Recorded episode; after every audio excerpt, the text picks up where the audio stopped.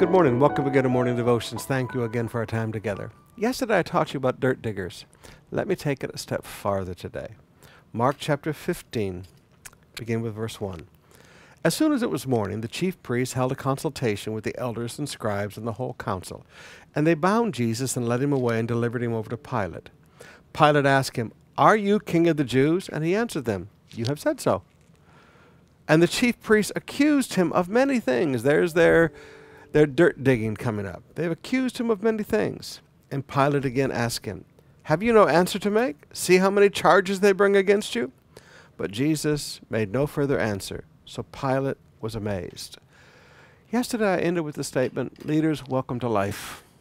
Let me pick up from there. Leaders, welcome to life. There are always going to be people who are digging up dirt, misrepresenting things. Their goal is to bring you down. Their goal is to hurt you somehow and to get what you have or whatever. This is normal in life. This is the world that we live in. But I want you to notice how Jesus handled it. He didn't answer. If people asked him a question about truth, he answered. He said, "You have said so." But when they brought lies, Jesus didn't answer. Now, you know what I've learned in my short life? Do like Jesus did. When people come against you with lies, don't try answering. Because if you answer, then people say, "You just protest too loudly.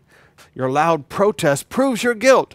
Whatever you do, they're going to say, "We got you." So what you have to learn to do when people bring all these false accusations against you, do like Jesus. Just be silent. How do you prove a lie? How do you prove a lie is a lie? It's something that's been made up. How do you take unreality and bring it into reality to address it? You cannot. So follow the example of Jesus. When people bring all these lies, just be silent.